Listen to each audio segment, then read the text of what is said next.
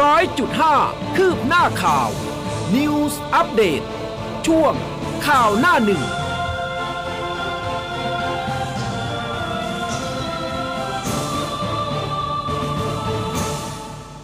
อรุณสวัสดิ์คุณผู้ฟังค่ะ ต้อนรับเข้าสู่ข่าวหน้าหนึ่งนะคะ ทางคลื่นข่าว m c o t News FM 100.5 ค่ะ เช้าวันพุธนะคะ 27 กรกฎาคม 2565 เช้าวันนี้ คุณผู้ฟังอยู่กับอุ้มกัสมาค่ะ และอยู่กับแอนพจนาธค่ะ ค่ะสาวออก็ยังคงอยู่กับคุณผู้ฟังเหมือนเดิมนะคะ ด้วยธีมเสื้อที่แหมเหมือนจะเข้ากัน คนหนึ่งมาตรุษจีนใช่ไหมเออคะดิฉันมาสงกรานต์อ่าก็สร้างถือความสดใสไป ใช่ เฉลิมฉลองเเฉลิมนะคะฉลองนะคะก็ เฉลิมฉลองเรื่องอะไรดี เดี๋ยวต้องไปติดตามช่วงแรกค่ะเออนะคะ ก็ใครที่ตื่นแล้วทักทายกันมาได้นะคะ ทาง Facebook Live นะคะตอนนี้หลาย ๆ ท่านก็เริ่มที่จะทักทายกันเข้ามาบ้างแล้วนะคะ แล้วก็หน้าเว็บไซต์สามารถรับฟังแล้วก็รับชมได้เหมือนเดิม news 1 0 0 5 m c o t net ค่ะ ค่ะ วันนี้เนี่ยเราก็จะมาติดตามข่าวหน้าหนึ่งกันนะคะว่าเราจะมีประเด็นอะไรเมื่อวานเยอะแยะถือว่าากมายหลากหลายมากอืมๆทั้งเรื่องโรคระบาด เรื่องคนละครึ่ง เรื่องการเมืองก็ยังคงร้อนแรงอย่างต่อเนื่องนะถูคะกต้องหลังจากค่ะศึกอภิปรายไม่ไว้วางใจค่ะอะมา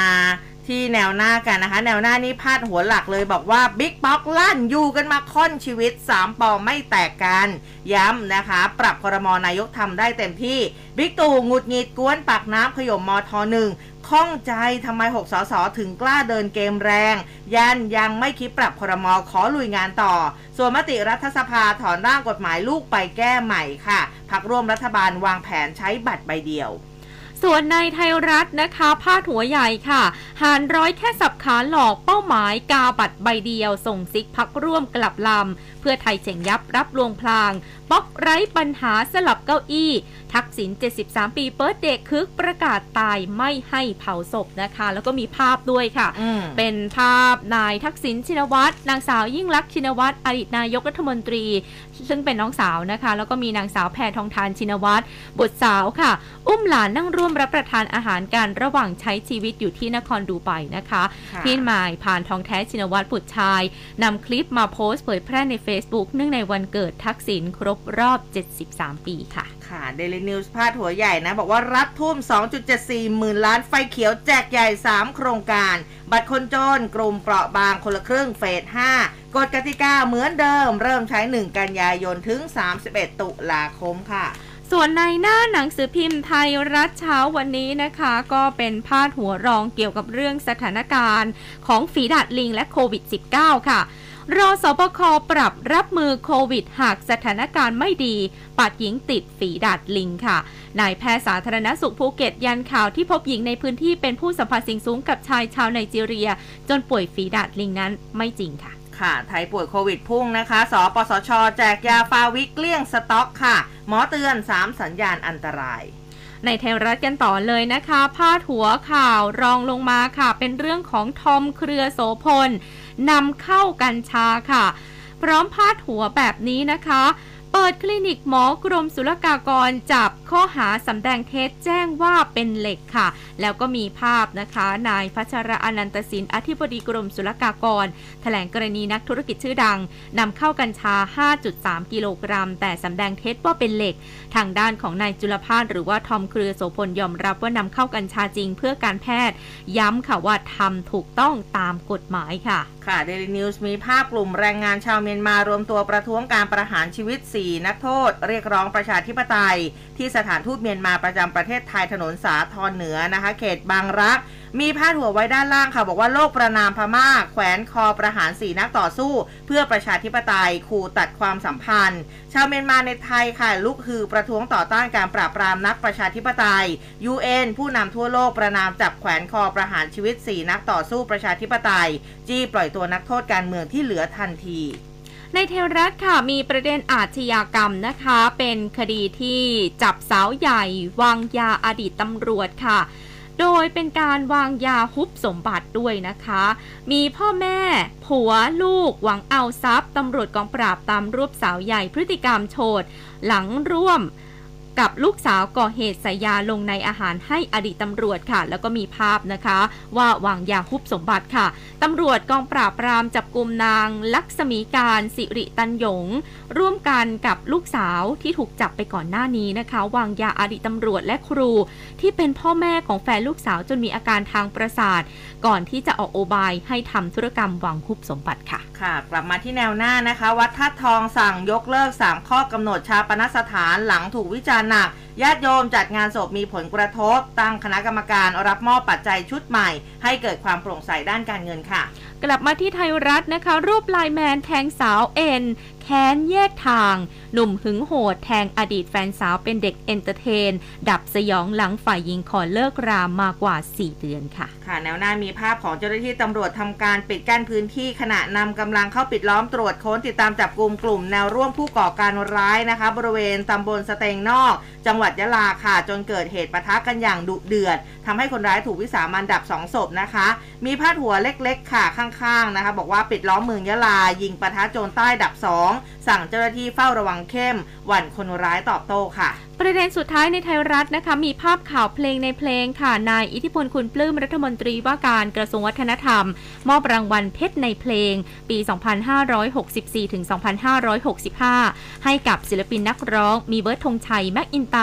ครูสลาหนุ่มกะลา หรือว่าณพสินแสงสุวรรณนะคะ แล้วก็นันไมค์ทองคำหรืออนันต์อาศัยไพรพนาค่ะ อืมนะคะ ก็อะเมื่อวานนี้เห็นภาพพี่เบิร์ดนะคะก็ค่ะไปมอบพวงมาลัยให้กับครูสลาด้วยอ๋ออ่านะคะ ตอนแรกก็เอ๊ะมีอะไร อ๋อครูสลาได้เป็นอะศิลปินแห่งชาติอ๋ออ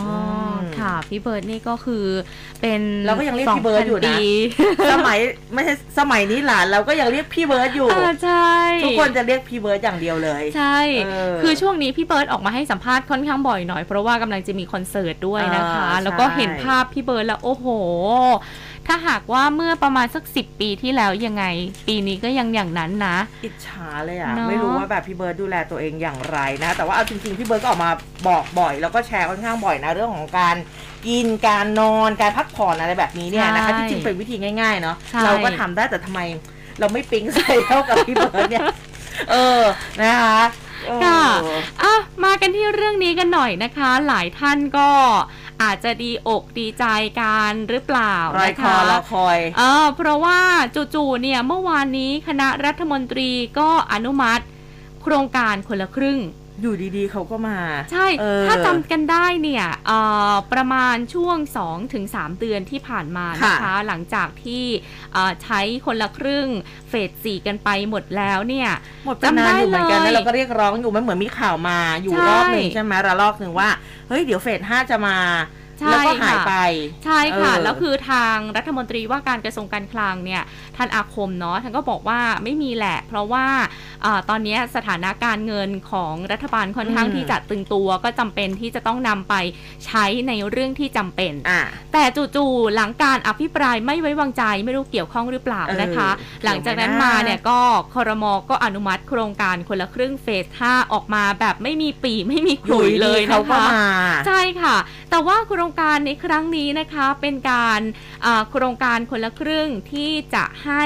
เป็นวงเงิน 800 บาทต่ออมคนค่ะนะคะ ก็ถือว่าเป็นคนละครึ่งเฟส 5 เนี่ยแหละค่ะ ตลอดระยะเวลาโครงการได้ใน 800 บาทนี้นะคะ เริ่มต้น 1 กันยายนถึง 31 ตุลาคมค่ะอืมโดยผู้ที่เคยใช้สิทธิ์โครงการคนละครึ่งเมื่อเฟสที่แล้วค่ะระยะทีสี่ 4 นะคะ สามารถยืนยันสิทธิ์เข้าร่วมโครงการผ่านแอปเป่าตังได้ ในวันที่ 19 สิงหาคมอ่าคนที่ไม่เคยได้รับสิทธิ์เนี่ยก็ลงทะเบียนผ่านเว็บไซต์คนละครึ่งได้ตั้งแต่ 19 สิงหาคมเป็นต้นไปเช่นเดียวกันนะคะ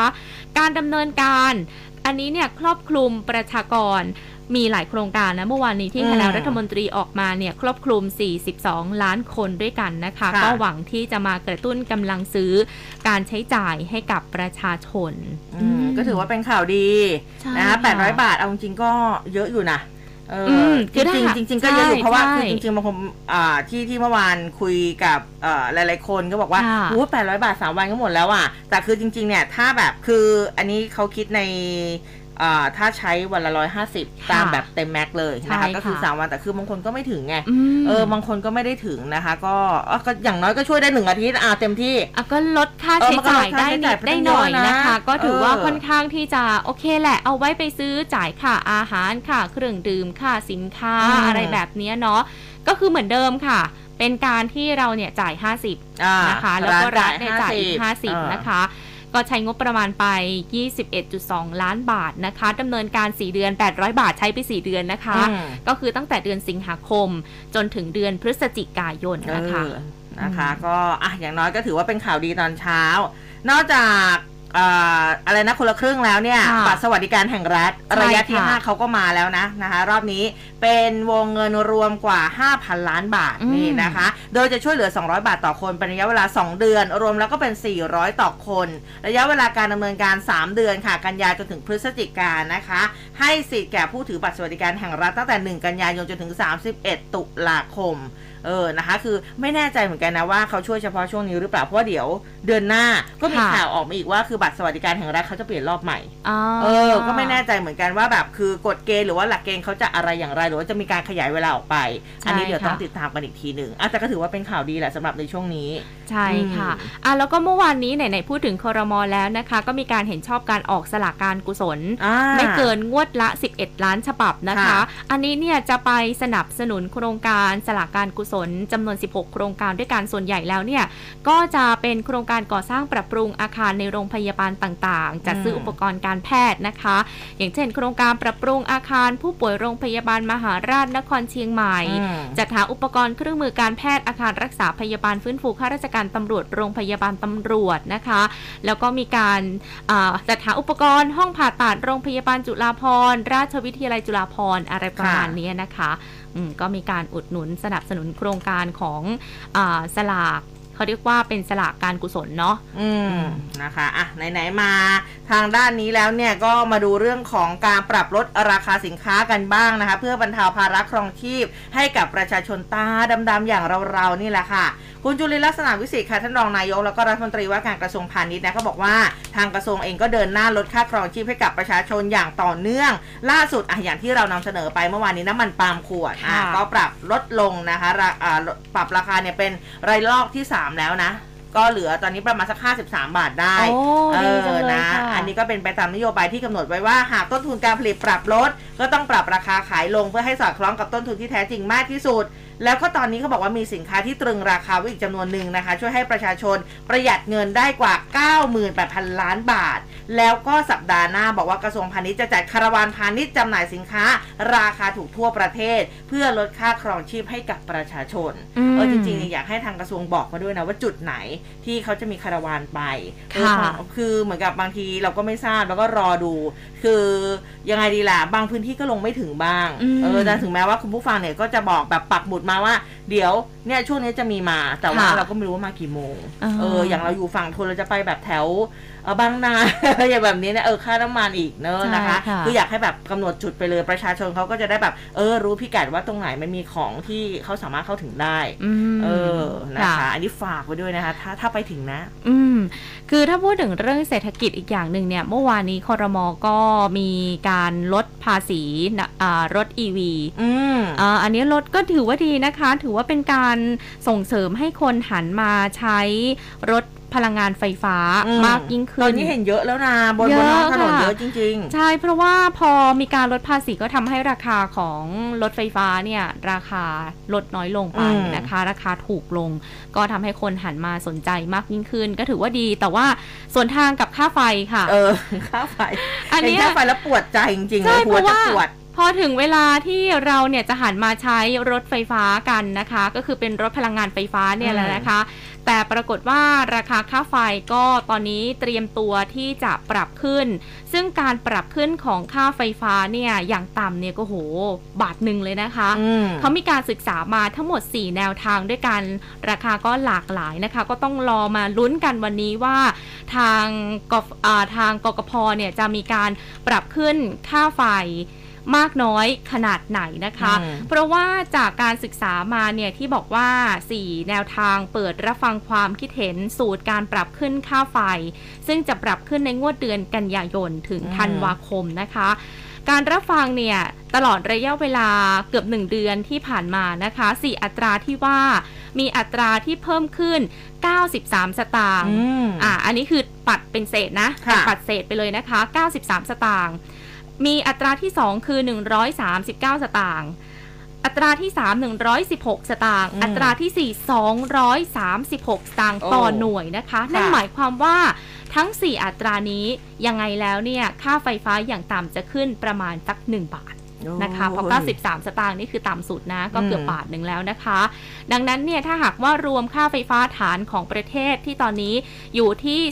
3.78 บาทก็คือ 3 บาท 78 สตางค์อืมเท่ากับว่าจะขึ้นไปที่ 4 บาท 72 สตางค์ถึง 6 บาท 12 สตางค์อืมดังนั้นแล้วก็ต้องรอดูนะคะ ลุ้นกันวันนี้นะคะว่าทางกกพนั้นจะขึ้นอัตราค่า FT หรือว่าค่าไฟฟ้าผันแปรเนี่ยเท่าไหร่ เออนะคะก็คุณผู้ฟังใช้ไฟตอนนี้เท่าไหร่ ค่ะ เออนะคะ แล้วคือแบบโอ้โหบางทีช่วง work from home เนี่ยเราจำได้เลยว่าหูค่าไฟเราก็กระฉูดพอสมควรเลยทีเดียวใช่นะค่แล้วยิ่งถ้าเป็นหน้าร้อนอะ เออ โอ้โห แต่แต่ขนาดตอนนี้เนี่ยมันเป็นหน้าฝนนะ แต่ค่ะช่วงเขาร้อนร้อนอ้าวเนี่ย ขอแอร์เลยนะใช่บางทีแบบเข้าไป 25 นี่คือแบบเดียวนะ เปิดแอร์แล้วเหรอไอ้อย่างถ้าเออถ้าบ้านแอร์เนี่ยด้วยความที่อยู่กันหลายคนอ่าแล้วก็อยู่กันทั้งวันนะคะ ค่ะค่าไฟฟ้าประมาณ 8,000 บาทโอ้โหเดือนละ 8,000 บาทอ๋อแต่เนี่ยอยู่หลายคนไงใช่อยู่หลายคนแล้วก็คือใช้ไฟทั้งวันอะอืม8,000เพราะว่าค่าไฟของไทยเราเนี่ยเป็นระบบขั้นบันไดเนาะอืมยิ่งใช่ใช้มากค่อยๆราคาไต่ก็จะยิ่งสูงนะก็คะค่อยๆไต่ไปเรื่อยอืมๆเออ ยิ่งยิ่งถ้าสมมติว่าใครที่โหลดแอป แล้วคือมันเขาจะมีขั้นบันไดเลยว่าเราอะใช้ไปเท่าไหร่อ๋อเหรอคะใช่ใช่นะคะว่าว่าว่าเราเอ้ยเดือนนี้เราบวกเท่าไหร่ว่าเราลบเท่าไหร่อ่าเออนะคะอะลองไปโหลดดูแล้วกันนะ คือมันก็สามารถเช็คได้แหละค่ะยังไงก็แล้วแต่นะคะกำเงินในกระเป๋าสตางค์ให้ดีแล้วกันใช่เงินเดือนเพิ่งออกกันนะบางคน เพราะว่าอ่าเนี่ยช่วงนี้เดี๋ยวคือตั้งแต่พรุ่งนี้ก็คือหยุดยาวถูกไหมค่ะแล้วส่วนใหญ่เงินเดือนเนี่ยก็จะออกกันแบบปลายปลายๆเดือนหรือว่าเออต้นปลายๆเดือนส่วนใหญ่ออกแล้วด้วยซ้ค่ะำเออนะคะ ก็เดือนนี้ออกเร็วนะ ฉะนั้นอ่าแล้วเนี่ยหมดเร็วเออเออใช่ คือบางคนหมดตั้งแต่ออกแล้ว เออนะคะยังไงก็คือแบบวางแผนในเรื่องของการใช้เงินกันด้วยเศรษบางฐกิจทีแบบนี้ หมดตั้งแต่ยังไม่ออกเลยค่ะ ก็คือใช้เงินล่วงหน้ากันไปแล้วใช่ใช่ไหมนะ คุณผู้ฟังเป็นอย่างไรกันบ้าง บอกเล่าให้เราสองคนได้ทราบกันด้วยนะคะค่ะก็เหมือนว่าเช้าๆแบบนี้เรามาก็โปรยมาด้วยข่าวดีนะคะเออเออเสร็จแล้วก็ค่อยๆ ขยับมาเออเป็นข่าวให้เราเครียดนะคะ แต่เราคุณจะผู้เครียฟัดงกับไม่เรื่ต้อองงไหนเครียดก่อนเนี่ยน้องแอนไม่ต้องเครียดนะคะ ไม่ต้องเครียด ก็ถือว่าเราก็ต้องใช้ชีวิตกันต่อไป เป็นถูกกำลังใจให้ทุกท่านนะคะ ข่าวสารเราก็ต้องฟังเราก็ต้องปรับตัวในหลาย ๆ เรื่องด้วยใช่ค่ะเออะอมากันที่ฝีดาดวานอนกันบ้าง โอ้ยอันนี้ก็แบบว่าความเคลื่อนไหวก็ค่อนข้างเยอะนะสำหรับฝีดาดวานอน ใช่คืออะเมื่อวานเนี้ยค่ะอะทางคุณหมอที่จังหวัดภูเก็ตนะคะค่ะเขาก็ยังคงตรวจต่อเนื่องนะสำหรับคนที่ลงอ่าไปเขาเรียกว่าอะไรไปสัมผัสใกล้ชิดอืมกับผู้ป่วย คนแรกก็คือเป็นชายชาวไนจีเรีใช่ยไหมอืมนะคะ ซึ่งแน่นอนว่าณเวลานี้ยังไม่พบการติดเชื้อนะค่ะแต่ก็มีเรื่องที่น่าตกใจอ่าเพราะว่ามีชายไทยคนหนึ่งค่ะ เออ ตอนแรกเขาก็แบบว่าใช่ไหมอะ เออ คือชายไทยคนนี้เนี่ยน่าแปลกตรงที่ว่าเขาไม่ได้ไปเกี่ยวข้องกับผู้ป่วยฝีดาดวานอนอืมเลยนะคะ ไม่ได้ไปเกี่ยวข้องกับชายชาวไนจีเรีย แต่เขาเดินทางมาขอรับการตรวจที่โรงพยาบาลอืมเพราะว่าเขาพบว่าตัวเองมีไข้ เออ แล้วก็มีผื่นตามร่างกาย เออ เป็นอะไรนะคะ ก็เลยจะด้วยความกลัวเนาะเออว่าจะเป็นฝีดาดวานอนหรือเปล่านะคะค่ะเขาก็เลยเข้าไปที่โรงพยาบาลเพื่อตรวจคัดกรองนะคะอืมก็ถือว่าดีค่ะ เป็นการที่ตื่นตัวดีนะคะ ในการที่จะเข้าไปตรวจเพื่อป้องกันไม่ให้เป็นอ่าระบาดสงสัยให้กับก็ไปคนหาอื่นหมอด้วยใช่อืมแต่ว่าล่าสุดเมื่อคืนนี้ค่ะมีข่าวออกมาแล้วนะคะว่ากรณีที่ชายไทยสงสัยว่าเป็นโรคฝีดาดวานอน แล้วก็ไปที่โรงพยาบาลตรวจวินิจฉัยเนี่ยทางโรงพยาบาลวชิระภูเก็ตค่ะนายแพทย์วีรศักดิ์หล่อทองคำผู้อำนวยการนะคะ ก็แถลงค่ะว่าชายคนนี้วัย 40 ปีนะคะ ที่สงสัยว่าเป็นฝีดาดวานอน เป็นไข้ 3 วันประกอบกับมีตุ่มตามตัว แต่ไม่มีต่อมน้ำเหลืองโตค่ะอืมทีมแพทย์ก็เลยตรวจวินิจฉัยว่าเป็นโรคอีสุกอีใสอ๋อไม่ใช่ป่วยฝีดาดวานอนนะเป็นในคะสุดวิสัยตอนอายุ 40เนี่ยเราเป็นเราเราก็เครียดนะใช่แล้วคือตอนนี้ค่ะพอมันมีข่าวมาเรื่อยๆใช่ใช่ไหมหรือล่ะเปล่าใช่เหมือนตอนที่เราเป็นโควิดหมายถึงว่า ตอนที่มันมีโควิดแรก ๆ แล้วก็คือเป็นหวัดอาการไอมีไข้มาค่ะอุ้ยทำไมรู้สึกเบื่ออาหาร ใช่หรือเปล่าเออใช่ใช่ไหมคือมันจะมีนั่นคำถามแหละแบบนี้ตลอดเวลา ใช่นี่แหละค่ะ ก็เลยเป็นสาเหตุที่ทำให้ทางแพทย์หญิงนฤมลสวรรค์ปัญญาเลิศ ผู้ทรงคุณวุฒิกรมอืมการแพทย์ก็ต้องออกมา บอกถึงแนวทางการดูแลรักษาโรคฝีดาดวานอนนะคะ ซึ่งวันนี้เนี่ยเขาจะมีการหารือกับโรงพยาบาล คลินิกผิวหนังอืมประชุมแนวทางการรักษาพยาบาลโรคนี้ด้วย เพราะว่าถือว่าเป็นโรคอุบัติใหม่อืมนะคะ แล้วก็ทางคุณหมอก็มีการบอกด้วยนะคะว่า โรคแต่ละโรคที่มีอาการ ต้องสงสัยอืมว่าจะใช่ฝีดาดวานอนใช่หรือหรือเปล่าไม่อ่าฮะก็ต้องมาแยกกันนะคะ เพราะว่าอาการแต่ละอย่างเนี่ยคล้ายคลึงกันเอออะมาที่อีสุกอีใสกันก่อนเออไปยังไงอีสุกอีใสเนี่ยจะมีไข้อ่าปวดเมื่อยตามร่างกายอืมมีตุ่มน้ำใสๆขึ้นอ่าทั่วตัวตุ่และมในน้ำกระพุ้งใสๆนะแก้มใช่ตุ่มน้ำใสๆนะคะ จะมีในกระพุ้งแก้มด้วย ช่องปากด้วยอืมติดต่อได้จากละอองฝอยนะคะ ซึ่งถือว่ากลุ่มอาการไม่รุนแรง ในกลุ่มที่มีตุ่มน้ำใสขึ้นตามร่างกายระยะฟักตัว 11-20 วัน รักษาค่ะด้วยการทานทานยาต้านไวรัสอืมอีกโรคหนึ่งค่ะ เริมอืมมีอาการป่วยจากตุ่มน้ำตามร่างกาย แล้วก็มีอาการอักเสบตามเส้นประสาทค่ะนะคะ อันนี้เนี่ยก็คือสังเกตได้จะอยู่ตามเส้นประสาทนะคะ ทิ้งรอยโรคไว้สามารถกลับมาป่วยซ้ำได้ ฟักตัว 3-7 วัน รักษาได้ด้วยยาต้านไวรัสเช่นเดียวกันอาการงูสวัสดค่ะโอ้อันนี้เป็นการพัฒนาของเชื้ออีสุกอีสายแต่ว่าเชื้อหลบในระบบประสาทนะคะค่ะในปมประสาททำให้มีไข้ต่ำๆปวดเมื่อยตามร่างกาย มีอาการแสบร้อนอะ อาการแสบร้อนนะคะมาเพิ่มขึ้นมาคัละนผิวหนัง อันนี้ติดเชื้อได้จากสารคัดหลั่งค่ะอืมรักษาด้วยยาต้านไวรัสเช่นเดียวกัน ไข้ทรพิษ อ่าไข้ทรพิษอันนี้มีไข้สูงปวดเมื่อย มีตุ่มผื่นขึ้น อาการอ่อนเพลียอาเจียนปวดท้องนะคะ ส่วนฝีดาดวานอน อันนี้จะต้องมีไข้นะคะ ปวดเมื่อยศีรษะ ปวดเมื่อยตามร่างกาย ปวดหลังแต่ที่เด่นชัดคือต่อมน้ำเหลืองโตอ่าอันนี้หลักๆเลยอ่าต้องต้องเช็คดูต่อมอ่าเหลืองอยู่ตัวไหนในยตรงนี้เนาะต่อมน้ำเหลืองก็ประมาณช่วงช่วงคางอืมช่วงคอนะคะ อันนี้แหละค่ะก็คือจะได้มาแยกแยะโรคกันได้ว่าอาการที่เราเป็นเข้าข่ายจะเป็นโรคอะไรบ้าง ใช่ฝีดาดวานอนหรือเปล่า หรือว่าจะเป็นโรคอื่น ๆนะคะ แต่ว่าอย่างที่คุณหมอบอกแหละ ไม่ต้องค่ะกลัวขนาดนั้นนะอืมฝีดาดวานอนไม่ได้ติดกันง่ายถูกต้องนะคะ แต่ว่าโอ้โหแต่ละโรคที่บอกมานี่ก็อาการมันก็น่ากังวลอยู่นะใช่เออค่ะใช่ไม่ใช่ใช่ไม่ใช่ถูก เออนะคะ แต่ว่าถ้ากังวลหรือว่าสงสัยอะไรไปหาหมอๆค่ะเออนะคะ วิธีเดียวเลยอย่าเพิ่งดาวแล้วก็อย่าไปซื้อยาม่งยาหม้ออะไรมากินนะอ่าเออบางทีเดี๋ยวนี้ก็เห็นนะยาชุดก็ออกมาแล้วโอ้ยป้องกันยาคุดฝีดาดน่ากลัว ลิง ป้องกันโควิดโอ้โหมากันแบบว่าพรึดสารเต็มพัดไปประหมโยด ชน์เหลือเกิน ถูกต้องนะคะ ตับไตจะพังเอาค่ะนะอาถัดจากฝีดาดลิงนะคะ มาดูเรื่องของโควิด โควิดเองเนี่ยเราก็ตามติดมาตั้งหลายปีแล้วนะคะ แต่ว่าก็ยังมีประเด็นให้เราตามกันอยู่มาตลอดนี่แหละนะคะ เมื่อวานนี้นะคะเรื่องของยา เรื่องของคุณหมอหลายท่านเลยนะคะที่ออกมาพูดถึงรวมถึงคุณหมอดื้ออ่านะคะค่ะนายแพทย์ธีรวัตรเหมจุธาค่ะ อ่าอาจารย์ออกมาพูดนะคะ เกี่ยวกับเรื่องของโควิดนะก็บอกว่าแล้วโควิดก็อาจดูเป็นอะไรที่ดูง่าย ๆ ไม่วุ่นวายเออไม่รู้ไม่วุ่นวายจริงหรือเปล่านะคะ คุณหมอบอกว่าทำอย่างไรจะทำให้คนติดเชื้อโควิดได้รับยาเร็วที่สุดอืมเพราะหาเตียงไม่ได้ เข้าไม่ถึงการตรวจ แต่ไม่เกินจริงถ้ากลัวเชื้อดื้อยานะคะก็บอกว่าร้านยาเนี่ยที่มีเภสัชกรประจำมีทั่วไปในประเทศไทย ประเทศเพื่อนบ้านที่เปิดประเทศไปแล้ว แล้วก็สามารถผลิตยาต้านไวรัสได้เอง ทั้งฟาวิพิราเวียโมนูพิราเวียราคาถูกมาก คนที่ติดเชื้อเดินเข้าร้านยาหรือว่าให้ญาติติดต่อแทนแล้วก็ได้ยาตามความเหมาะสมเลยทันที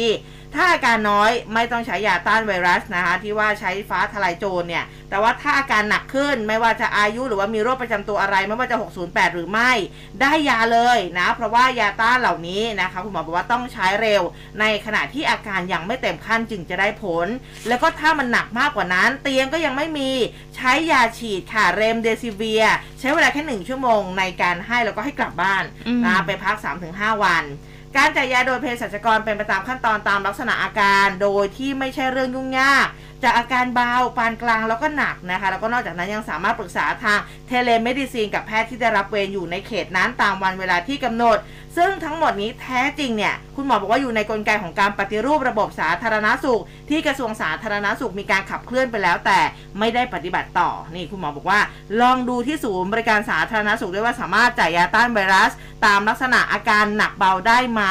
แล้วก็ดูว่าร้านยาที่มีเภสัชกรในอนาคตอันใกล้ จะสามารถจ่ายยาต้านไวรัสได้สำเร็จหรือไม่ คุณหมอทิ้งท้ายไว้บอกว่าเอาใจช่วยกันนะครับ ชีวิตของคนไทยทั้งนั้น คือจริง ๆ คุณหมอเนี่ยแนะให้ร้านขายยาสามารถที่จะกระจายยาต้านไวรัส ไม่ว่าจะเป็นฟาวิพิราเวียร์หรือว่าโมลนูพิราเวียร์ในราคาที่ถูกประชาชนก็จะได้เข้าถึงได้เพราะโอ้โหตอนนี้เนี่ยเอาจริงๆราคามันสูงอยู่นะ ฟาวิก็ในระดับหนึ่งโมนูนี่ก็คือเหมือนกับ up level ไปอีกระดับหนึ่โอ้โมนูแพงกว่านะคะอืมอืม เมื่อวานนี้คุณหมอธีระวัฒน์ก็มีการโพสต์ภาพตัวเลขของผู้ติดเชื้อนะอืมคือถ้าหากว่าเราไปดูตัวเลขของผู้ติดเชื้อจากสบคเนี่ยค่ะเราก็จะเห็นการติดเชื้อแตะอยู่ที่ประมาณสัก 2,000 2,400 กว่าคนนะคะค่ะอ่าส่วนผู้เสียชีวิตเนี่ยก็แตะไปที่ 30 คนเนาะ30 กว่าคน แต่ว่าถ้าเป็นตัวเลขผลการติดเชื้อแบบการตรวจ ATK จะมีการรายงานเป็นรายอาทิตย์นะคะอืมกรมควบคุมโรครายงานสัปดาห์ที่ผ่านมาค่ะ รอบ 7 วันวันที่ 17ถึง23 กรกฎาคมเนี่ยพบว่ามีผู้ติดเชื้อด้วยการตรวจแบบ ATK ในแบบที่แจ้งกับทางเจ้าหน้าที่นะ อยู่ที่ 24,615 คนอืม24,615 คนเมื่อเอามาหาร 7 แล้วเนี่ย เท่ากับว่าไทยเราเนี่ยติดเชื้อกันอยู่ที่ประมาณ 28,000 กว่าคนต่อวัน นะคะ อันนี้มาบอกตัวเลขคุณผู้ฟังกันนะคะ เพื่อที่จะได้ระมัดระวังตัวเองเนาะก็ย้ำกันมาทุกวันแหละนะว่าตัวเลขของผู้ติดเชื้อ 2,000 กว่าคนที่รายงานผ่านทางสบคเนี่ยเป็นการรายงานจาก คนที่ติดเชื้อและรักษาตัวที่โรงพยาบาลนะคะอืมแต่ว่ายังมีตัวเลขของผู้ติดเชื้อ แบบการตรวจ ATK รักษาตัวที่บ้านอีกเยอะเลยค่ะอืมก็ตระหนักเอาไว้นะคะว่า 28,000 คนการติดเชื้อนั้นเพิ่มสูงขึ้นนะคะอืมนะคะแล้วก็ทางเลขาสปสชนะคะคุณหมอเจเดชธรรมทัศน์อารีเองท่านก็แนะนำประชาชนค่ะถ้าถ้าใครเป็นหรือว่าสงสัยนะก็รับบริการผ่าน 2 ช่องทางหลักนะคะ เจอจากจบที่โรงพยาบาลหรือว่าเป็นคลินิกที่อ่ารับ telemedicine ผ่านแอปพลิเคชันด้วยมันมีแอปพลิเคชันอยู่ 2 ตัวที่ที่เราก็คือเคยนำเสนอไปแล้ว ซึ่งอะใกล้ๆกันนี้เนี่ยนะคะทางนายแพทย์จเด็จเองก็บอกว่าต้องย้ำว่าการให้บริการผู้ป่วยโควิดของสปสช เป็นเพียงระบบที่ช่วยเสริมการบริการหลักเท่านั้นนะคะ แต่ว่าถ้าใครอยากจะไปรับบริการผ่าน 3 ช่องทางหลักเนี่ยก็สามารถที่จะทำได้ช่องทางแรกคือ ให้บริการคือสามารถไปที่คลินิก หรือว่าไปโรงพยาบาลตามสิทธิ์ของตัวเอง ค่ะอย่างที่เมื่อวานอุ้มบอกไปอุ้มอ่าอุ้มมีบัตรทองที่ศิริราชค่ะ เออนะหรือว่าใครมีประกันสังคมอะไรแบบนี้ก็คือไปตามโรงพยาบาลที่ เรามีสิทธิ์อยู่แล้วค่ะอันนี้ก็ไปตามนะไปตามนั้น แล้วก็อย่างที่ 2 คือรับบริการแบบ telemedicine ซึ่งทีมผู้ให้บริการ telemedicine เนี่ยเขาจะมีการทำการคัดกรองเบื้องต้นนะคะ ก็คือคุยกันผ่านโทรศัพท์นี่แหละค่ะอ่าคุยกับคุณหมอ ถ้าไม่มีอาการก็จะจ่ายยา แล้วก็ติดตามอาการภายใน 24 ชั่วโมง แต่ว่าถ้ามีอาการนะคะ ผู้ให้ telehealth เองเนี่ยเขาจะประสานให้ผู้ที่ติดโควิดเนี่ยส่งต่อไปที่คลินิกแล้วก็โรงพยาบาลเพื่อที่จะดูแลตามอ่าอาการนะคะ แล้วก็แต่ละโรงพยาบาลนะคะที่เขามีข้อจำกัดอยู่แล้วแล้วสุดท้ายเรื่องของร้านยา อันนี้ดูแลผู้ป่วยโควิดกลุ่มสีเขียว เรื่องของสิทธิ์บัตรทอง สิทธิประกันสังคมนะคะ ได้รับยาตามอาการ แล้วก็คำแนะนำการใช้ยาครอบคลุมทั่วประเทศ ยังไงก็แล้วแต่นะคะ ถ้าอะยังจำไม่ได้ ลองโทรไปขอข้อมูลเพิ่มเติมได้ที่สปสช 1330 หรือว่าช่องทางไลน์ของสปสช ID อ่า แอดไลน์นะคะ at sign นะคะ NHSO นั่นเองนะคะ อันนี้ก็สามารถที่จะไปได้ตาม 3 ช่องทางหลักที่อุ้มได้บอกเอาไว้นะคะ จริง ๆ มันก็มีหลายช่องทางนะที่ใช่ค่ะคนที่ติดโควิดเนี่ยสามารถที่จะติดต่อกันไปได้ แต่ว่าบางคนคือก็เข้าใจนะบางทีติดแล้วก็แบบไปไหนไม่ถูกอืมเออไม่รู้ไปต่อไม่ได้ สติ ตอนตอนแรกเหมือนจะคุมได้ตกใจนะตกใจเออแล้วแล้วสุดท้ายก็คือแบบเอาฉันจะไปไหนดีจะไปซ้ายหรือไปขวาอืมเออนะคะบางทีข้อมูลเราหาไว้เยอะนะค่ะแต่พอถึงเวลาจริงๆแล้วอะ เออไอข้อมูลตรงนั้นเนี่ยมันอยู่ตรงไหนอะเออใช่มันก็ไม่อยู่เหมือนกันนะบางทีคนอาจจะต้องเจดไว้ประเภทแบบนั้น จดไว้แล้วก็เผื่อว่าวันหนึ่งวันหนึ่งจะถึงตาเออพี่เราพี่ก็เคยเป็นแบบเวลาป่วยๆคือเดี๋ยวฉันจะต้องโทรเบอร์นี้เบอร์นี้เบอร์นี้ใช่ค่ะอะไรเงี้ยปรึกษาหมอเอาสุดท้าย เอาไม่โทรแล้วเดี๋ยวฉันไปเลยแล้วกันไม่ต้องตามขั้นตอนแล้วฉันขอรัดขั้นตอนไปเลยแล้วกัน ใช่ค่ะเออคืออันนี้ขอมาเปิดเผยตัวเลขอีกอย่างหนึ่งนะคะมีอะไรตัวเลขของอีกอะผู้ป่วยปอดอักเสบอ๋อเนาะคุณหมอประสิทธิ์วัฒนาภาคณะบดีคณะแพทยศาสตร์ศิริราชพยาบาลเนี่ยท่านก็ออกมาเปิดเผยตัวเลขของอาวันที่ 23 กรกฎาคมที่ผ่านมานะคะ คุณหมอบอกว่าตั้งแต่วันที่ 23 เนี่ยตัวเลขผู้ป่วยแตะครบ 3 ตัวเลข ทั้งปอดอักเสบเกิน 800 กว่ารายนะโอ้แล้วก็รวมไปถึงคนใส่ท่อช่วยหายใจ 400 กว่าราย เสียชีวิตแตะ 30 ไปแล้วนะคะ เป็นสัญญาณว่ามีการติดเชื้อเพิ่มมากขึ้น กลุ่มผู้ป่วยอาการหนักและเสียชีวิตทั้งหมดเป็นกลุ่มเสี่ยง ก็คือเสี่ยงจากตัวเองที่มีอายุมากกับเสี่ยงเพราะฉีดวัคซีนไม่ครบนะคะอืมเหตุการณ์เนี้ยไม่ได้เกิดแค่ในประเทศไทยนะ ในค่ะต่างประเทศก็เกิดขึ้นเช่นเดียวกันนะคะอืมอืมก็ออกมาเตือนกันแล้วค่ะว่าให้ระมัดระวังแล้วก็เรื่องของลองโควิด ก็ต้องระมัดระวังด้วยอย่างคุณหมอนิธิพัฒน์จิรกุลค่ะ อาจารย์ประจำภาควิชาอายุรศาสตร์โรงพยาบาลสิริราชท่านก็บอกว่า ยิ่งถ้าหากว่าเราอาการมากเนี่ย ก็จะทำให้เรามีอาการลองโควิดเยอะไปด้วยนะคะ เพราะว่าลองโควิดเป็นกันกับคนที่ไม่มีภูมิมาก่อน แต่ว่าคนที่ฉีดวัคซีนแล้วเรารู้จักเชื้อผ่านทางวัคซีนค่ะ ร่างกายก็จะมีภูมิคุ้มกันพอเหมาะในการกำจัดไวรัสอืมการเกิดลองโควิด จึงเกิดที่คนป่วยระลอกแรก ๆ เยอะ ระลอกหลังๆ พบอาการลองโควิดลดลงนะคะอืมอันนี้ก็ถือว่าเป็นอาการที่หลายคนกังวลใช่เอค่ะอเพราะว่าคือบางคนก็จะมีอาการน้อยบางคนก็มีอาการเยอะค่ะเออนะคะอะเดี๋ยวไปพักกันสักครู่คุณผู้ฟังกลับมา มีสิ่งดีๆ มานำเสนออีกแล้วค่ะ ร่วมคุยข่าวผ่านทาง 468 3999 และ Official Line at m c o t News บีกาลิกกระเทียมดำบ่มในอุณหภูมิที่เหมาะสม จากขาวไปเป็นน้ำตาลเข้มไปจนถึงดำ เกิดจากปฏิกิริยาเมลาจึงได้สัมผัสเหนียวนุ่ม ยืดหยุ่น หวานปลายปลายและกลิ่นฉุนลดลง อร่อยมากขึ้น มีส่วนช่วยเรื่องสุขภาพเป็นอย่างดีช็อปมาเนียขอเสนอบีกาลิกกระเทียมดำ 12 กระปุก ปกติราคา 2,580 บาท ลดเหลือเพียง 999 บาท สนใจโทร 02-853-8955ช็อปมาเนียสินค้าดีการันตีโดย m c o t ร้อยจุดห้าคืบหน้าข่าว News อัปเดตช่วงข่าวหน้าหนึ่ง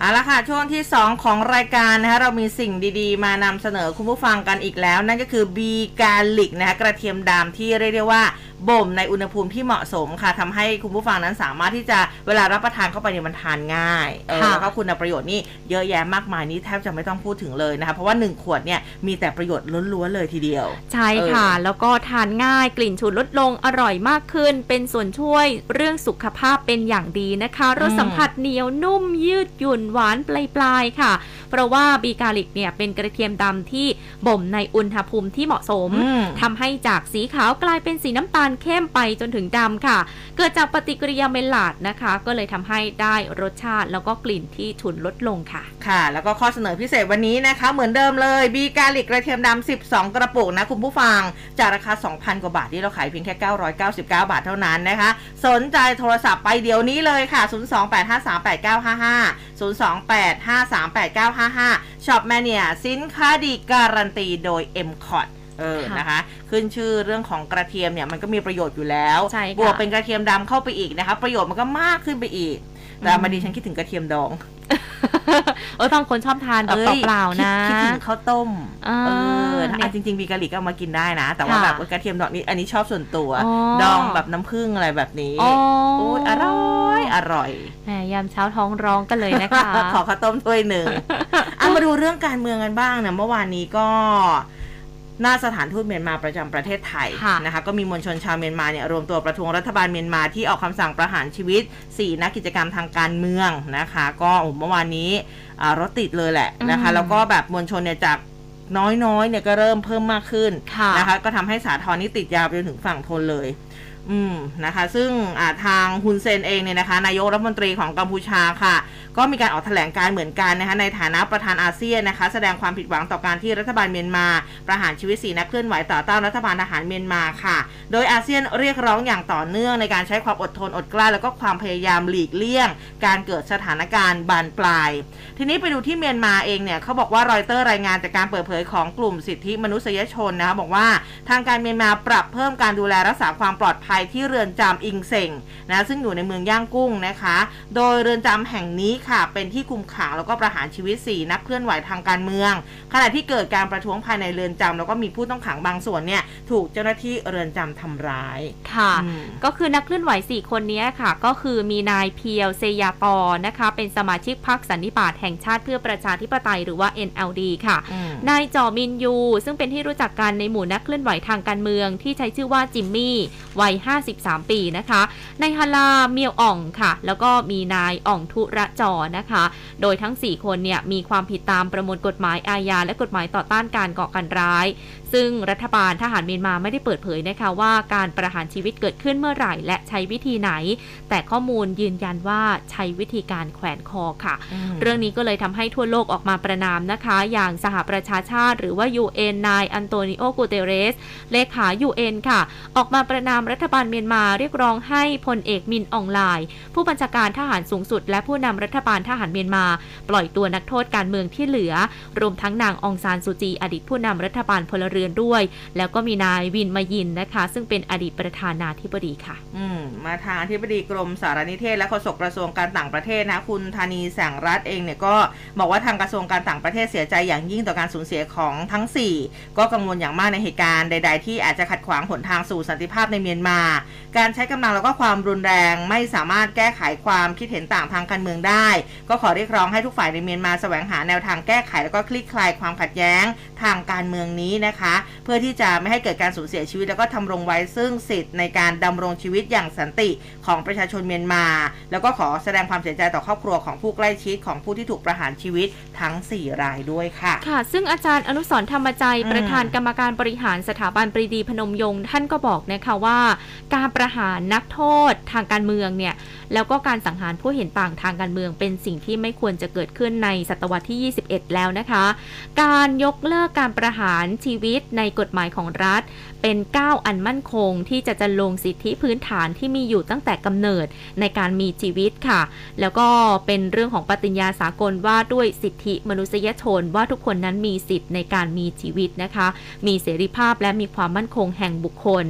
ซึ่งการที่สละชีวิตเพื่อประชาธิปไตยเพื่อประชาชนชาวเมียนมา เพื่อระบบการปกครองที่ดีกว่าเพื่อเศรษฐกิจและสังคมของทั้ง 4 คนนั้น ถือว่าเป็นวีรกรรมอันทรงเกียรติค่ะ อืมนะคะอะอันนี้ก็เป็นสถานการณ์ที่อ่าเรานำมาบอกกล่าวกันนะคะค่ะทีนี้กลับมาดูบ้านเรากันบ้างอะเมื่อวานนี้ท่านนายกรัฐมนตรีก็ให้สัมภาษณ์ค่ะอ่าให้สัมภาษณ์นะคะ ตอบคำถามสื่อภายหลังการแถลงการประชุมครมนะบอกว่าจะขอใช้เวลาที่มีอยู่หลังเสร็จสิ้นการอภิปรายไม่ไว้วางใจนะคะ เพราะฉะนั้นงานต่างๆ ท่านบอกว่าก็ยังเยอะอยู่นะกองเต็มโต๊ะเลยนะที่จะต้องแก้ไขแล้วก็ทำอย่างต่อเนื่อง ขออย่างเดียวพอค่ะ ขอให้บ้านเมืองสงบเรียบร้อยช่วยกันรักษากฎหมายไม่ไปก้าวล่วงอำนาจใดๆทั้งสิ้น ก็เป็นเรื่องที่ทุกคนต้องรับผิดชอบกันเอาเอง ในการทำอะไรก็ตาม เพราะถือว่าตนเป็นประชาชนเหมือนกันนะคะท่านก็บอกว่าผมไม่มีสิทธิพิเศษอะไรเหนือคนอื่นเลยในเรื่องของกฎหมาย ผมก็รับการตรวจสอบทุกประเด็นทุกกรณี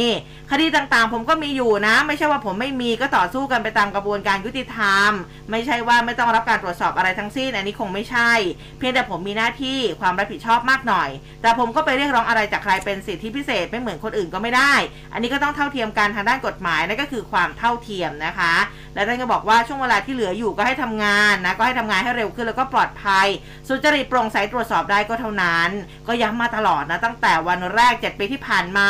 ให้มีการติดตามสืบหา ถ้ามีเรื่องไหนที่ไม่ชอบมาพากลมีเรื่องร้องเรียนก็สั่งให้หยุดการกระทำตนเองก็หยุด ไม่ใช่เขาบอกให้หยุดแล้วไม่หยุด มันก็มีเรื่องต่อไปเท่านั้นเอง ตนก็หยุดเท่านั้น ทีนี้ผู้สื่อข่าวก็ถามถึงความชัดเจนในเรื่องของการปรับคอรมอท่านนายกเดินออกจากโพเดียมแถลงข่าวทันทีค่ะอืมเออนะผู้สื่อข่าวก็ถามย้ำอีกนะ บอกว่าอยากได้ยินความชัดเจนค่ะท่านนายกนะท่านก็เลยบอกว่าตอบสั้นๆบอกว่าก็ยังไม่ได้คิดนะในเรื่องค่ะนี้นะคะ แล้วก็ผู้สื่อข่าวก็ถามอีกว่าได้คุยกับพลเอกประวิตยหรือยังนะคะ แล้วก็รวมถึงพลเอกอนุพงศ์นะคะ ท่านก็บอกว่า ไม่ได้บอกสิเดินผ่านไปเลยอืมเออไม่ไม่ได้ตอบอะไรนะคะ คือส่วนใหญ่แล้วเท่าเท่าที่เห็นนะ ทั้งทานนายกเองพลเอกประวิตยเองพอพูดถึงเรื่องครมเนี่ยไม่ค่อยตอบ ใช่เออค่ะ แล้วพอเสร็จแล้วเนี่ยก็เดินไปค่ะ แล้วก็มีการพูดกับผู้สื่อข่าวบอกว่าเบาๆกันบ้างนะ บ้านเมืองจะได้เดินหน้ากันต่อไป เออเบาได้เบาผู้สื่อข่วเนี่ยเบาได้เบาจะถามอะไรเยอะแยะเดี๋ยวงุนเงียอ๋อเออแต่ว่าเมื่อเช้าหงุดหงิดนะตอนเช้าอะ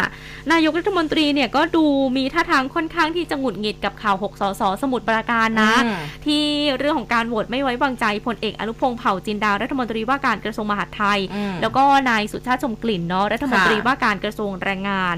อ่าคือนายกรัฐมนตรีเนี่ยก็ค่อนข้างที่จะหงุดหงิดนะคะ แล้วก็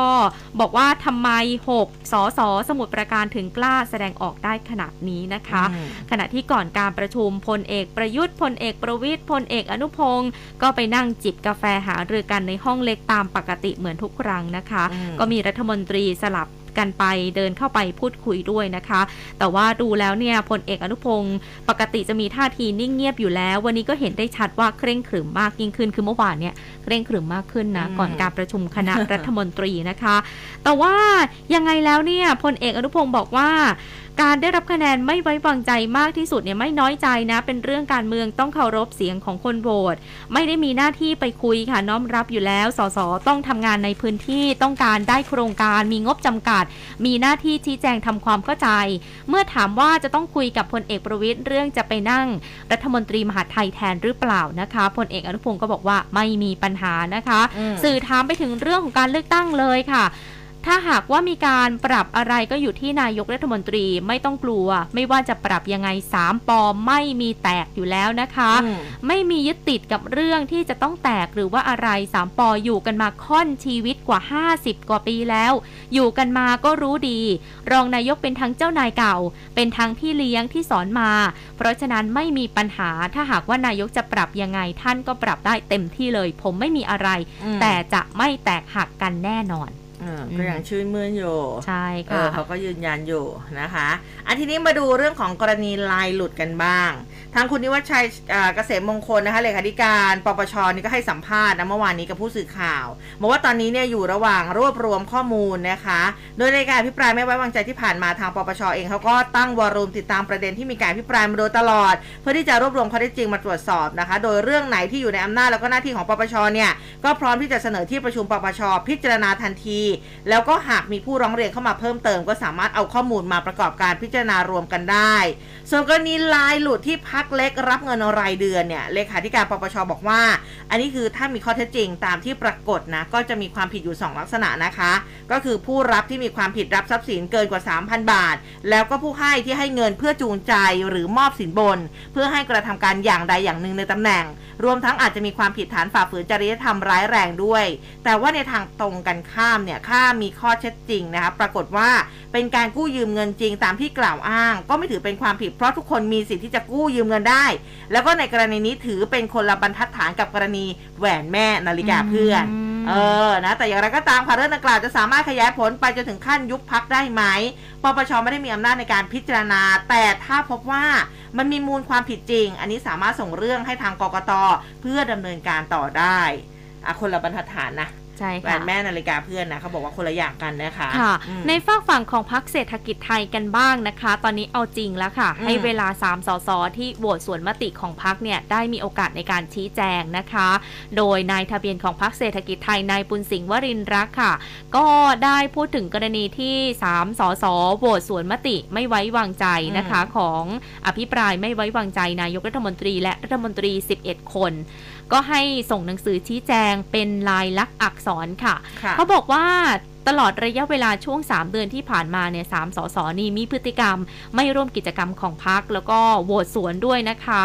ดังนั้นเนี่ยก็จะต้องให้ชี้แจงภายในวันที่ 1 สิงหาคม หากว่าไม่ส่งคำชี้แจงภายในเวลาที่กำหนดก็จะถือว่าไม่ประสงค์ที่จะชี้แจงนะคะ แล้วก็หลังจากนั้นเนี่ยทางคณะกรรมการบริหารพักจะมีการพิจารณากันต่อไป เพื่อกำหนดบทลงโทษนะคะ อืมอืมอะอันนี้ก็พอหอมปากหอมคอเนาะสำหรับค่ะเรื่องของการเมืองนะคะนี่เวลาน้องแอนขับรถเองใช่ไหมใช่ขับรถเองขัค่ะบรถเองนะคะ หลาย ๆ ท่านเนี่ยน่าจะเจอกับปัญหานี้บ้างหรือเปล่า มีคนมาเช็ดกระจก อ๋อโอ้โห เพิ่งจะเจอเลยค่ะ เออ มีคนมาเช็ดเพิ่งกระจจะกเจอไปเอง อะไรแบบนี้คือบางทีอะอุ้มก็สังเกตนะเวลาที่แบบเวลาจะมีใครมาเช็ดกระจกปุ๊บอุ้มจะดูว่าคันหน้าเขาทำยังไงเราอาจจะทำตามบ้างหรือว่าค่ะแบบพอเขาเริ่มเดินมาปุ๊บเราจะเริ่มขยับรถอาขยับรเออถคือเป็นการแบบปฏิเสธว่าแบบเอออะไรยังไงแต่ถามว่าเอาจริงๆอะกลัวไหมก็กลัวนะค่ะเออนะคะ เราเวลาเป็นผู้หญิงอะขับรถคนเดียวอะก็ค่อนข้างที่จะกังวลทีนี้เนี่ยมันมีประเด็นแต่ว่าอันนี้ เขาบอกว่าเป็นเรื่องของเช็ดกระจกไม่ใช่ขายพวงมาลัย อันนี้ต้องค่ะแยกให้ออกนะคะ มีคนเขาโพสต์ค่ะบอกว่าอยากให้มีเจ้าหน้าที่มาจัดการกับกลุ่มคนถูกกระจกเช็ดกระจกตามสี่แยกอย่างจริงจังทันที ทั้งที่ป้อมตำรวจก็อยู่ตรงสี่แยกแท้ค่ะๆเออทำไมแบบว่าเข้ามาจัดการปัญหาแบบนี้ไม่ได้ค่ะเออนะคะเขาบอกว่าประมาณสักหกโมงครึ่งหกโมงเย็นอ่ารถติดอยู่แยกสุขุมวิทอโศกมุ่งหน้าไปอ่อนนุชมีเด็กชายอายุประมาณสักสิบเอ็ดสิบสองปีนี่แหละ เดินมาถูกระจกหน้ารถ เราก็โบกมือไปบอกไม่เอาอืมนะเด็กคนนั้นก็ไม่พอใจแล้วตะโกนออกมาแบบคือคำหยาบมาแหละ คือแบบรู้แล้วตืดๆๆน่ะต่อไปนะคะ แล้วก็บอกว่า คือจากนั้นเนี่ยนอกจากด่าแล้วเขาทุบทุบหน้ากระจกอ่าเออทุบเลยนะคะ แล้วก็แบบใช้เม็ดเอ่อใช้ไม้กระจกเนี่ยกระแทกแรงๆที่กระจกด้วยโอ้นะคะ แต่ว่าเธอก็บอกว่ารถอะไม่ได้เสียหายค่ะแต่ว่าเธอตกใจนะคะ ในขณะที่คือก็ไปไหนไม่ได้ก็ติดแงกอยู่ที่แยกตรงนั้นอะอืม ดีที่เขาไม่ได้ทำอะไรนะคะ แล้วก็ใช่บริเวณนั้นคือเธอบอกว่ามีกลุ่มคนประเภทเดียวกัน ผู้ชายทั้งนั้นเลยอืมถามหน่อยว่าใครจะกล้าด่ากล้าโวยวาย เกิดคนกลุ่มนั้นตรงเข้ามาอารวาสเรา ซึ่งค่ะก็แบบมีอยู่คันเดียวแล้วเป็นผู้หญิงคนเดียวหนี้ก็ไม่ได้เพราะว่ารถติดไปไหนก็ไม่ได้ทำอะไรไม่ได้เลย แล้วถ้าเกิดโวยวายขึ้นมาทำอะไรรถเรา ถามหน่อยว่ามันคุ้มไหมก็ไม่ก็ไม่ได้คุ้มนะคะ เพราะว่ารถก็อยู่นิ่งๆไป ถ้าเขาเข้ามาทำร้ายก็คืออยู่อย่างนั้นแหละ ก็ไม่รู้ว่าจะมีคนมาช่วยไหมนะคะคำถามคือเธอบอกว่าทำไมปล่อยให้มีคนทำมาหากินในรูปแบบนี้อยู่อืมและที่สำคัญป้อมตำรวจอยู่ข้างหน้าค่ะทำไมไม่จัดการ เออ ก็เห็นเห็นกันอยู่แล้วความปลอดภัยประชาชนมันจะหาได้จากที่ไหนค่ะคืออย่างเด็กขายขายพวงมาลัยเขาขายไม่ได้คือเขาก็ผ่านไปค่ะเออ แล้วเขาก็จบตรงนั้นแต่คือ เด็กที่แบบมีคนที่มาเช็ดกระจกนี่แหละมเออนะคะ คือมันอาจจะเป็นเหมือนความเคยชินของสังคมไทยไปเออแล้วนะคะ ว่าแต่ละแยกก็จะต้องมีขายพวงมาลัย มีคนขายขนมอืมนะคะ เมื่อก่อนก็จะมีเรียงเบอร์อ่านะแล้วก็เออเดี๋ยวนี้ไม่ค่อยเห็นแล้วนะโอ้เดี๋ยวนี้เขาตรวจทางออนไลน์กันหมเออดเดี๋ยวแล้นี้วไม่เห็นเนาะแล้วว่าปกติจะมาเป็นแผ่นแล้วใช่เรียงเบอร์ครับใช่เรียงเบอร์อ่าแล้วก็มีเช็ดกระจกแบบนี้เออนะคะ แล้วก็ขายกล้วยกล้วยทอด นะคะ กล้วยเอออแขร่อยกอร่อยอะไรอร่อยแบบเนี้ยคือจำได้ว่ามีช่วงหนึ่งเนี่ยที่ตำรวจไปปราบปรามการอ่าขายกล้วยแขกริมถนน แล้วก็อืมมาเดินตามถนนเขาบอกว่าผิดกฎหมายอ่าด้วยนะคะค่ะอันนี้จริงๆก็อาจจะเข้าข่ายด้วยเหมือนกันนะอืมก็อาจจะต้องไปดูคือเข้าใจแหละว่าทำมาหากินก็ต้องมีช่องทางการตลาดที่ที่เข้าถึงคนมากยิ่งขึ้นนะคะ แต่ว่าถ้าอืมหากในเรื่องของความปลอดภัยก็เป็นเป็นไปตามนั้นจริงอืมๆเพราะบางทีเราไม่ได้ประสงค์ที่อยากจะเช็ดกระจกเออ แต่ว่าคือเขาไม่ได้ถามเลยอะเออไม่ถงไม่ถามสักมาถึคำงนะปุ๊คะบมาถึงก็ปั๊บใช่ปั๊บเลยแล้วบางทีจังหวะที่เราเผลอเออคือที่ล่าสุดเนี่ยแอนเจอคือแอนเผลอเออเผลออยู่กำลังแบบกำลังหยิบของอะนั่นนู่นแล้วหันนี่มาอีกทีเนี่ยเขาเช็ดกระจกเราไปแล้วอะเออแล้วเราก็คือแอนก็ใช้วิธีใช้ที่ปัดอะที่ปัดน้ำฝนปัดเอาเหตุคือพอเกิดเหตุการณ์แบบนี้ขึ้นก็ทำให้กระจกเราเนี่ยเป็นฝ้าแล้วก็เออต้องมาฉีดน้ำมันก็อืมไม่ได้ใสเหมือนเดิมแบบเนี้ยอืมนะคะ ก็นั่นแหละค่ะ ก็อาจจะต้องฝากหน่วยงานที่เกี่ยวข้องนะคะ ลงไปดูแลหน่อย คือถ้าอืมหากว่าทำมาหากิน ก็ต้องดูข้อกฎหมายว่าถูกหรือเปล่านะคะอืมแต่เราเข้าใจในความจำเป็นของการทำมาหากินของเขาบางเนาคนก็ะตั้งคำถามนะใช่บอกว่าไปทำอย่างอื่นได้ไหมนะคะอืมแล้วบางคนก็ตอบไป ถ้าเหมือนกับว่าถ้าเขาไปสมัครแล้วคือเห มือนกับก็มันไม่มีคนรับไงก็เลยต้องมาทำแบบนี้คือถ้าเขามีทางเลือกเขาคงไม่ทำเอออะมันก็คือเยอะแยะมากมายนะเถียงกันไปใช่เถียงกันมาอยู่แบบใช่นี้คือเออเราก็พอเข้าใจอะนะคะเออแต่ว่าเรื่องของความปลอดภัยก็ดูเป็นเรื่องๆไปละกันอืมอืมอะอันนี้ก็เขาเรียกว่ามีคนโพสต์มานะเราก็เลยมาเล่าให้ฟังดูซิว่ามีใครมีประสบการณ์บ้างค่ะเออนะคะเอาเวลายังเหลืออีกนิดนึงนะคะ มีเรื่องอื่นๆ ที่นำมาฝากคุณผู้ฟังไหมเอ่ยน้องแอนมีที่เรื่องมีแต่เรื่องของยาวๆทั้งนั้นเลยเนี่ย คุณทอมเครือโสพลนะคะอ๋อเมื่อวานนี้อ่าใช่เรื่องของกัญชา ใช่ค่ะเมื่อวานนี้ทางกรมศุลกากรนะคะ เขาก็ไปพบการนำเข้ากัญชาผ่านทางด่านศุลกากรอืมของท่าอืมอากาศยานสุวรรณภูมิค่ะนะคะ ปรากฏว่าจ่าหน้าเนี่ยผู้นำเข้าคือนายจุลภาสเครือโสพลหรือว่าทอมเครือโสพลซึ่งเป็นนักธุรกิจชื่อดังอ่า ทางกรมศุลกากรเปิดเผยว่า มีน้ำหนัก 5.3 กิโลกรัมด้วยกันนะคะอืมนำเข้าช่อดอกกัญชามาจากสหรัฐ แล้วสำแดงว่าเป็นสินค้าเหล็กด้วยนะคะ ก็เลยต้องมีการตรวจยึดเอาไว้ พร้อมกับต้องแจ้งความดำเนินคดีตามกฎหมาย แต่ว่าหลังจากนั้นคุณทอมเครือโสพลก็ตั้งโต๊ะแถลงเลยนะคะอืมซึ่งเขาเองเป็นหุ้นส่วนเปิดคลินิกกัญชาทางการแพทย์อ๋อที่ซอยสุขุมวิท13 ด้วยนะคะอืมอืมเขาบอกว่าครั้งนี้นำเข้ามาเป็นครั้งที่ 3 แล้ว นำเข้ามา 10 กิโลกรัมค่ะถูกศุลกากรตรวจยึดไปเนื่องจากสำแดงเป็นประเภทเหล็กอืมเขาก็เลยต้องไปสอบถามจากบริษัทผู้นำเข้า เพราะว่าเขาใช้บริษัทผู้นำเข้าแบบว่าชั้นนำเลยนะคะ ว่าทำไมถึงสำแดงว่าเป็นเหล็ก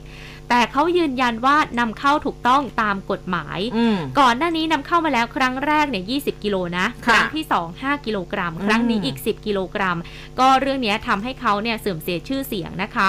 ตั้งใจจะนำมารักษาผู้ที่มีอาการนอนไม่หลับมะเร็งพาร์กินสันปวดเจ็บปวดเรื้อรัง แล้วก็โรคเครียด เพราะว่าเขาก็เป็นหุ้นส่วนนะคะอืมอืมคลินิกด้วย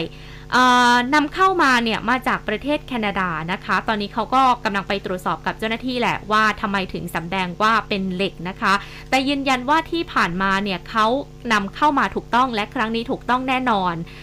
จุดประสงค์เขาเชื่อว่าน่าจะถูกกลั่นแกล้งแอบแฝงให้เป็นข่าวดังกระทบไปยังนักการเมืองเจ้าของนโยบายกัญชาเสรีอืมที่เขาเนี่ยสนิทด้วย ให้ได้รับความเสียหายในช่วงที่กัญชายังเป็นศูนย์ยากาศอยู่ไม่มีกฎหมายรองรับนะคะอืมเออก็ต้องติดตามกันต่อไป แต่ยังไงแล้วเนี่ยเขายืนยันแหละว่าเขาบริสุทธิ์ใจและพร้อมชี้แจงรายละเอียดทั้งหมด ที่ผ่านมาเขาทำอย่างถูกต้อง และถูกกฎหมายเขาไม่ได้ผิดอะไรนะคะเออเห็นเมื่อวานออกมาไลฟ์ด้วยบอกว่ามันเป็น super fake news อ่าเออนะคุณทอมบอกแบบนี้นะคะค่ะอ่ก็เป็นอีกหนึ่งประเด็นที่ต้องติดตามกันนะคะเอาละค่ะเดี๋ยวไปพักกันสักครู่คุณผู้ฟังกลับมาค่ะ ฝนจะลดไปถึงเมื่อไหร่ เราจะเบาใจไปได้ถึงไหนนะ เดี๋ยวมาติดตามกันในช่วงของสายฟ้าพยากรณ์ตอนนี้ พักกันสักครู่ค่ะ คุณกำลังฟัง คลื่นข่าว m c o t News FM 100.5 รู้ทัน รู้ลึก รู้จริง รู้ทุกสิ่งที่เป็นข่าว สำนักงานปลัดกระทรวงกลาโหม ขอเชิญชวนประชาชนและนักท่องเที่ยว เยี่ยมชมพิพิธภัณฑ์ศาลาว่าการกลาโหม และส่วนจัดแสดงปืนใหญ่โบราณ บริเวณด้านหน้าศาลาว่าการกลาโหมจำนวน 40 กระบอก เพื่อศึกษาประวัติศาสตร์ในการรักษาอธิปไตยของชาติ รวมถึงผลงานทางศิลปะอันทรงคุณค่า ที่ดำรงไว้ซึ่งเอกลักษณ์ของความเป็นไทย โดยสามารถเข้าเยี่ยมชมได้ในวันและเวลาราชการ หรือติดต่อได้ที่ 0816173233 และ 0898167188 Melo Pop Living Your Pop แอปปังๆสำหรับคน pop pop เกาะติดวงการบันเทิงไอดอล K-pop T-pop แบบครบสุด อัปเดตข้อมูลสับๆพร้อมฟังเพลงทันกระแสกับดีเจสุดตาส รวมทั้งโหวตเพลงและศิลปินที่ชื่นชอบให้ยืนหนึ่งในชาร์ตเพลง ชาวด้อมชาวติ่งมาโหลดกันได้เลยที่ App Store หรือ Play Store เพียงพิมพ์ค้นหา m e l o Pop หรืออีกหนึ่งช่องทาง m e l o p o p m c o t n e t เท่านี้ก็พร้อมสุดนัมเบอร์วันในวงการป๊อป Living your pop. Mellow pop. Pop. Pop. ร้อยจุดห้าคืบหน้าข่าว News Update ช่วงข่าวหน้าหนึ่ง